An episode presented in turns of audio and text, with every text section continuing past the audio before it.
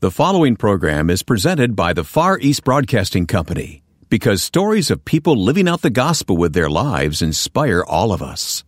FEBC, taking Christ to the world through radio and new media.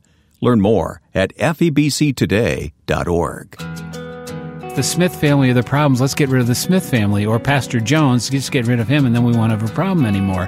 Well, but that's not the case because we're part of the problem. Trying to help people see that and grasp that is a very difficult thing.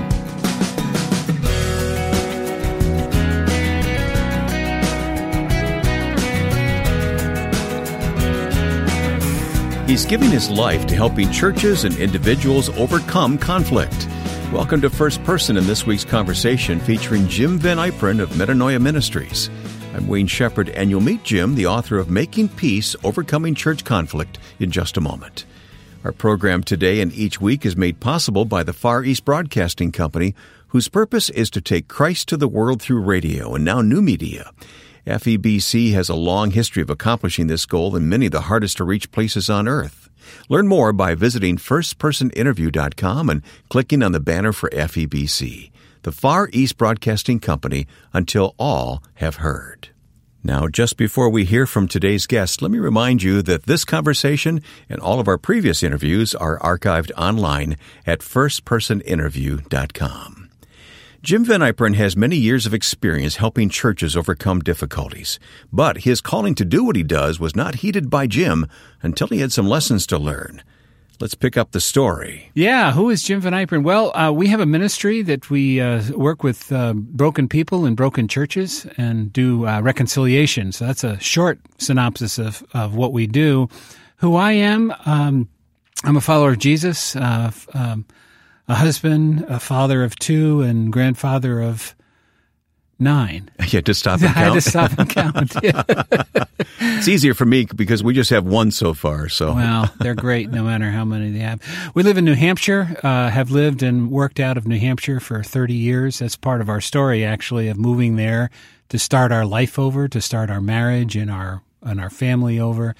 And it's out of there we received the call to uh, go into ministry and been doing it for now t- about 25 years, mm. uh, working with churches, and that has taken us to uh, more than 98 churches and 45 different denominations across North America. Wow. We'll get into that in just a few moments. Yeah. When you say we, you're talking about you and your wife, Sharon. Sharon is uh, my partner in life and partner in ministry. Yeah, we've been married now 42 years, or coming on 42 years. Yeah. You said you moved to New Hampshire for a new start. Yeah. What was going on? Well, uh, you know, I grew up in a Christian family, uh, grew up in a dysfunctional family, but a Christian family. Went to Wheaton College, uh, which was a tremendous experience for me. Uh, um, was a Bible major and a communications major. Thought I was going to go into ministry. I went to seminary, lasted six months, and left the seminary because clearly in my mind there was something wrong with the seminary. and then the Lord uh, in the oh in the next 10 years after being married and having children and I learned that actually there's something wrong with me, and uh, so I had to go through a, a, a, a, kind of a spiritual crisis, and uh, had to do with a lot of stuff from my childhood, but a lot in my own life, and then uh, coming to terms with who I am in Christ and what it really meant to believe. Yeah, that must have been hard.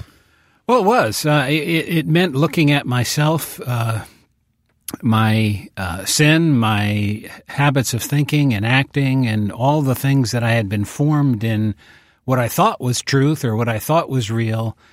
Um, and much of it was, but then also understanding that, you know, it's not quite like I thought. And there was more to learn, there was more to grow, there was a lot uh, deeper issues that I needed to confront in my own life in order to uh, to change. Do you see now that God was using that experience in your life so that you would understand the process to help others? Yeah, the nature of our ministry is we have to say hard things.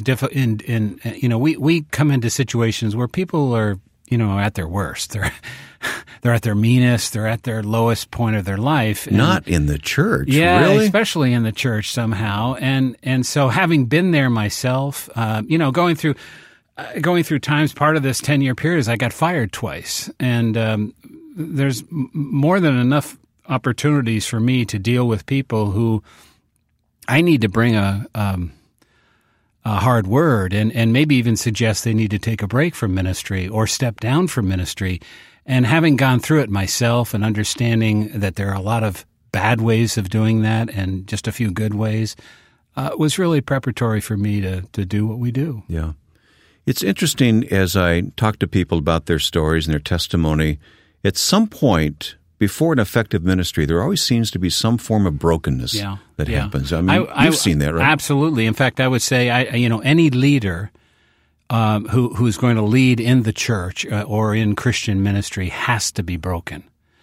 Uh, I, I, wrote a book years ago called The Shepherd Leader, in which I went through uh, scriptures to look at all the men and women that God has raised up to ministry, and every one of them was broken, hmm. including Jesus. Um, yeah. You know, you sometimes you're broken by sin. Uh, oftentimes you're broken by life circumstances. Jesus was, you know, went through brokenness, uh, suffering, you know, who for the joy set before him, uh, endured the cross. There was a brokenness in, in the men and women that God calls to serve. And I think that has to be there in order to have the kind of humility on the one hand and courage on the other to address life as it comes because it isn't easy. Hmm. It often doesn't come how we want it to come. And so how do we deal with that when uh, the circumstances of life turn our lives upside down. And this is first and foremost a spiritual battle. Yeah, well, we've come to understand in working, first looking in the mirror, and then working with literally hundreds of leaders. And we've conducted over 20,000 interviews of Christians in churches. So we've talked to a lot of people. And what we've come to understand is that when there is sin, and when there's conflict in our life, it, it's a it's a window into our soul. There's a wound there there's something that's not been forgiven.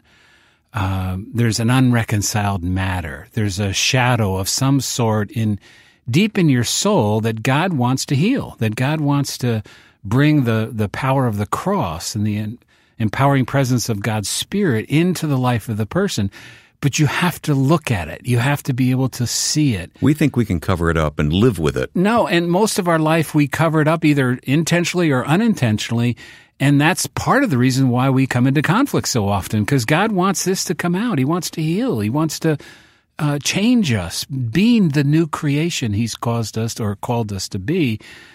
But that is painful. There's there's difficult things that we need. So we have to look at ourselves truthfully, and that's very difficult to do. Mm. Most of us respond to conflict out of an emotional threat of something being threatened in our lives and th- that's usually something that's unhealed or or or yet to be fully broken or given or surrendered over to the Lord. And so the conflicts that are in our, that come in our life are actually um, uh, opportunities to see ourselves more truthfully and see who God is and how He is sovereign over. All right, you understand that, you teach that, you counsel that, but at one time you had to learn that. Well, not only one time, but every day. okay, uh, right. You know, I, we do seminars and we do a lot of teaching, uh, particularly with younger leaders. And I, and usually sometime during the day, I say, Hey, look, I, I know this stuff, but I still struggle with it. Uh, because this is, this is where, you know, the rubber meets the road. This is life. This is what it means to follow Jesus. There's going to be suffering. There's going to be disappointment. There's going to be hardship. There's going to be failure. So what do you do with it? Mm-hmm. And that's the, so that's the perspective I've had to come. But I still struggle with this stuff as much as anyone else. Yeah, but in the crisis mode, we like to put a timetable on it. Say, okay, uh, if I don't come out of this in in a month, then I'm not going to survive. Yeah, you know the problem is character formation is really really slow. The changes that God uh, wants to do in our lives are are not on a time clock. They're not in a you know, in a day or two or a month or whatever.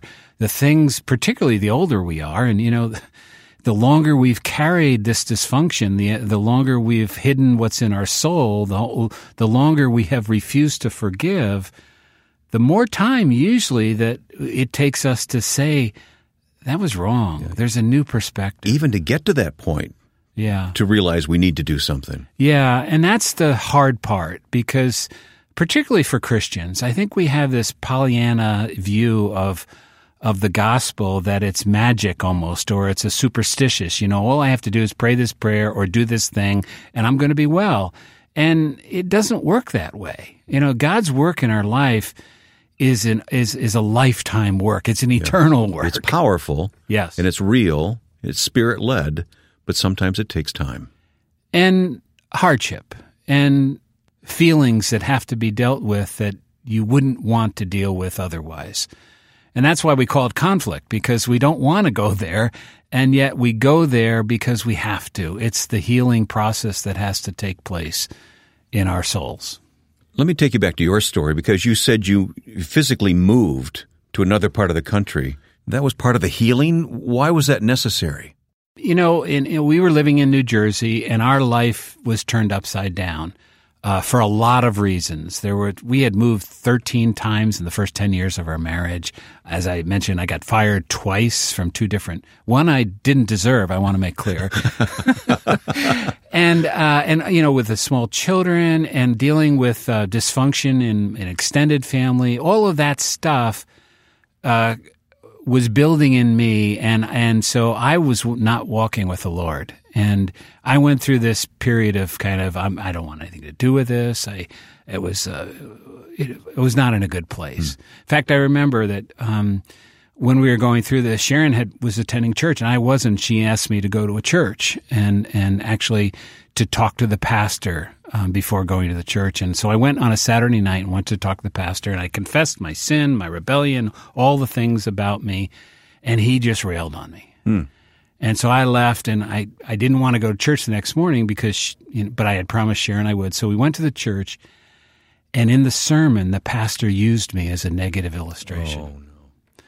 And uh, so I left the church that day swearing I'll never go to church again. I want nothing to do with Christianity. If this is what it means to follow Jesus. I want nothing part of it. So I went through this, you know, this, that was the low of the low. And I was mad. I started, you know, I, I was a Bible major. I started throwing out, you know, theology. You knew all the answers. I knew all the answers, yeah. and I and I was so mad. And but I got to a place, Wayne, where I remembered, you know, I, I, I, Lord, I don't want to be saved. I don't want to be your child. And then these verses came back to me. You know, those verses that you have when you're in, when you're in a child or a childhood, you learn them in Sunday school. You are bought with a price. And that made me mad because it meant that yeah, God's still sovereign even when I don't want him to be. And out of that lowest point, we came to the point, well, no, you know what? God is sovereign and I don't know what it looks like, but we've got to figure out a different way. And so we um, we decided for, for a lot of reasons, but the primary reason was we would move, sell our home in New Jersey, and go up to a rural spot in New Hampshire where I could raise sheep as a hobby, where we could start over our marriage, uh, raise the kids in an environment, and and so from that point, and that's thirty years ago, um, the transformation began to happen, and uh, and God really moved in my life and we'll find out just how God moved in Jim Van Yperen's life coming up in a moment here on First Person. One year ago, I heard that one of FEBC's radio stations was launched and aired in our province, so I started to listen. Just one of millions of grateful people who listens to the Far East Broadcasting Company in her own language. So many Kazakh people here like listening to your radio broadcast and we feel like a family because of it. Thank you so much for broadcasting to our nation. You can sign up for a free online daily devotional without obligation when you visit firstpersoninterview.com. My guest is Jim Van Yperen. Jim is with Metanoia Ministries. Metanoia is Greek for change. Yeah, it means change your mind. It's the word in Scripture, the Greek word used in Scripture uh, for repent. All right. And you've been doing this for 30 years. 25 years. Okay. Well, I've been doing it all my life. Yeah. But, but not as an official call. I understand. I want to talk about that call in just a moment, Jim. But when we left you in your story, things began to turn around for you spiritually. Yeah. Right? Yeah. Yeah. You know, um, God was doing a work in my life. In fact, at the time, I had a marketing business. I was a writer. I produced uh, radio, TV, and, and a lot of direct mail marketing. I used to say you were you good know, at asking for money. Yeah, I, I, I, used to I used to tell people I've written things you've thrown out. um, uh, but at any rate, I was doing that. It was it was a fairly successful uh, uh, business. But I got I I I had a sense that God wanted me to prepare. That word "prepare" came into my mind. I didn't hear a voice audibly, but it was it was clear I was to prepare, and I didn't know what that meant. But I could at the time reduce my clients. And so I reduced it to one client who paid me a, a lot of money to do very little because I had created their, their whole uh, marketing program. Mm-hmm. And so I worked for them about two days a week. And then uh, every other day of the week, I would pray, read a lot of theology, read a lot of books about business and communications and understanding, and and uh, did that for a year. And almost exactly a year later, I get a call from a church that says, "Hey, uh, you've been referred to us. Um, we we need someone to preach Sunday. Would you be able to come and preach?" I said, "Sure." So I went and preached and and uh, after the service, they said, Will you come back next week? I, I learned they had just fired their pastor. and I said, Sure, I'll come back. And, and um, so after uh, the second time, this is how you, this is a sure sign of a dysfunctional church. they came to me and said, Would you be our pastor? oh, boy. You must have preached some really good sermons there. no, I don't think so. I think they were desperate. But I said, No, uh, I won't be your pastor, but I'll work with you and uh, and I just during the year's time I had come to uh, and doing done a lot of writing about what the church is and and how it's the body of Christ and how we've lost community and and how we don't speak the truth and love to one another and and all these things. Well, these you know they were great fodder for for for sermons, so I had at least three or four more sermons in my pocket. but I learned that uh, they needed help. And so I approached it like I would kind of like a marketing project. I don't know what the problem is. A church of about 500 people. And so I decided I'll come and I'll work three days a week for you because I had that, still had that time to do it. And uh, here's here's what I'll do. I'll interview every person in the church. And so for three months, I interviewed every person in the church and got to know a lot about the church. Asking them what? asking them uh, about their uh, life in Christ, who they were, um, what their experience, what the joys of the church were, what are their concerns, when have they been most disappointed in the church? That's a great question because they'll tell you, and and what happens is patterns emerge. And so I was trying to figure out why they had fired their pastor and why they were in such deep conflict because there was a lot of conflict in the church. And over three months, I heard the stories and was able, because of you know some gifts and some experience, to put the pieces together. What I learned though is that you can't do this alone. You have to have a team. And so I developed a process of how to train the team to do the interviews. So now, what took me three months to to do in a church of 500, we can do in four days okay. with a team. And so but I did that for five years, you know, bivocationally until it came to the point of, okay, now we've got to do this full time. And that's and what happened. now you've helped almost 100 churches, I yeah, understand. almost 100 churches. Yeah. And it's, it's not a simple process. no. Nor is it a painless process. No, it's it's actually quite painful, uh, particularly for the people going through. And you know, it's changed a lot over the years because it, when we first started, it, I would describe it this way: it was good people doing stupid things. You know, that things they knew that they shouldn't do, but they did, and then they tried to hide it and that. Mm-hmm. You know, Wayne, we, we're working with churches now where these are some there's some bad people doing evil things, and not in every church, of course, not in every church we serve. But the level of antagonism, the level of sin is much deeper today than it was when we started. Mm. And that's a concern. We've been called into churches uh, with every sin you can imagine. Mm. Um, and actually, the, the, easier churches are the one where it's so clear, clearly wrong. Right. Um, okay. The more common problems like gossip and deceit and manipulation, mm-hmm. the abuse of power, yeah, that's I was thinking subtle. Power, right. Um, those are very common, and they're they're growing deeper and deeper and more insidious uh, in the way that people do it, manipulate, abuse power, and then cover up. Okay, you help churches that are in conflict. How do you keep uh, your mind clear that this really isn't the church? I mean, this these are you, you run into the bad examples. Yeah, yeah. How do you how do you keep fresh in your mind? Well, you know, it's a great question because uh, up until a couple years ago, it wasn't a problem at all. But over the last two or three years, we've dealt with two or three churches that have just been heartbreaking. I mean, the level and the depth of abuse, of injustice is so overwhelming, uh, so distasteful to me. I mean, we, we served a church uh, uh, two years ago where uh, something happened that's never happened before. During the middle of the week, we had a team of about eight people all of us were crying at a meeting because of the depth of the sin that we had uncovered that had fallen out of the closet and we had to deal with. And it's just, Lord, why, you know, what is going on here? Is there hope that those situations can change?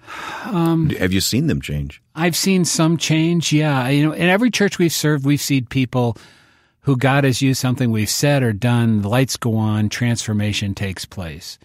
Um, and in many of the churches, there's been real change. But I have to tell you, uh, you know, if you have an honest evaluation of all the churches we've served, very few, I think, are clearly transformed. Hmm. And I think it's part of the problem that we have, you know, that we don't really want to deal with the transformational issues. We just want the problem to go away so we can go back to doing what we were doing before. We deal with a superficial top layer yeah. instead of getting to the under yeah. yeah. So, you know, if the Smith family are the problems, let's get rid of the Smith family or Pastor Jones, just get rid of him and then we won't have a problem anymore. Well, but that's not the case because we're part of the problem. And that's trying to help people see that and grasp that is a very difficult thing. Hmm. We've dealt with a very heavy topic here today, and this is something you deal with all the time because you have to deal with the problems that come up in churches. Right, right. But I don't want to leave listeners with the impression that that's the, you know the story of every church. It's not. Right. We've we've had the opportunity to deal with many men and women who have when confronted with an issue in their life, when that dark part of their soul is revealed, they say, "Yeah, help me." And every occasion when that happens, the grace of Christ just flows in, and uh, they still have to go through a process, but there's freedom. There's uh, there's forgiveness. There's new start. I, would love to tell you that every person we ever talk to, that's the choice they make. Most of them don't make the choice, and the problem is that they spin down. It gets worse, not better. But uh, our testimony is, you know, when God says, "Do this," or if you do this, you will be blessed, or if you do, you know, like he says to Cain in, in chapter four of, of, of Genesis, if you do what is right, you'll be accepted. Watch out. Sin is crouching at your door. And that's the situation in, in a nutshell. We're dealing with sin crouching at your door. What are you going to do with it? Are you going to address it and accept the freedom that comes in Christ? Or are you going to go the way of Cain and that leads to bad things? But that grace is available should you every, choose the right. There is nothing you have done or I have done or we could ever do that will separate us from the love of Christ. And so uh, we just need to apply that and accept that and, and let the cross work in our souls. Jim is right, and that truth, when understood, will change your life. You've been listening to First Person and our guest Jim Van Yperen of Metanoia Ministries. Jim has authored some helpful books, including Making Peace, Overcoming Church Conflict, and we'll be happy to give you a link to the book and all that Metanoia offers. You'll find it at firstpersoninterview.com in the program notes. Again, that's firstpersoninterview.com. Also, at our website, you can learn more about the Far East Broadcasting Company, who makes these conversations possible. FEBC would like to give you a free online devotional, which often includes video testimonies of listeners around the world who are following Jesus Christ as a result of listening to FEBC broadcasts. Register for the devotional at firstpersoninterview.com. Again, firstpersoninterview.com. And don't forget to check us out on Facebook as well for more. Go to facebook.com slash firstpersoninterview. Now, with thanks to my friend and producer Joe Carlson, I'm Wayne Shepherd. Join us again next week, right here, for First Person.